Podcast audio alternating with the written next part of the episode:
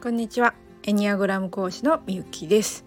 え今日は鬼滅の刃伊之助について分析してみようと思います。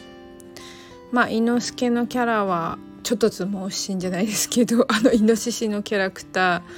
ていうところで、まあ、野生的に育っているのでまああの言いたいことはストレートですよね。なのでやっぱりこうニコニコしている感じもミステリアスな感じもなくやっぱりこう攻撃的なオラオラさんになるかなっていうところです。でオラオラさんの中でも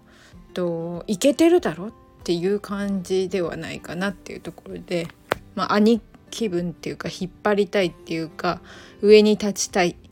上に立ちたいはちょっと違うかな。うんとまあ、リーダー的になりたいっていうかね炭治郎に対してこうライバル視みたいなとこちょっとありますよね。なので、まあ、負けず嫌いなところもあるのかな。というかやっぱりこう本能のままにっていうのが一番ストレートに分かりやすいかもしれないですね。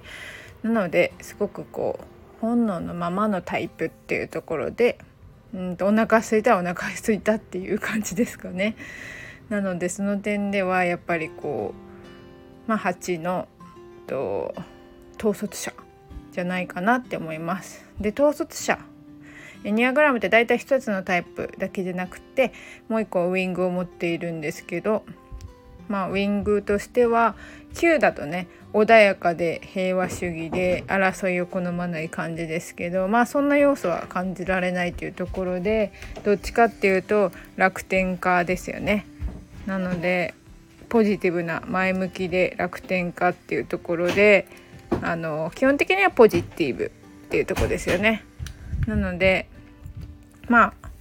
8ウィング7っていうところかな統率者と楽天家を持っているんじゃないかなと考えます。以上です。またよかったら聞きに来てくださいね。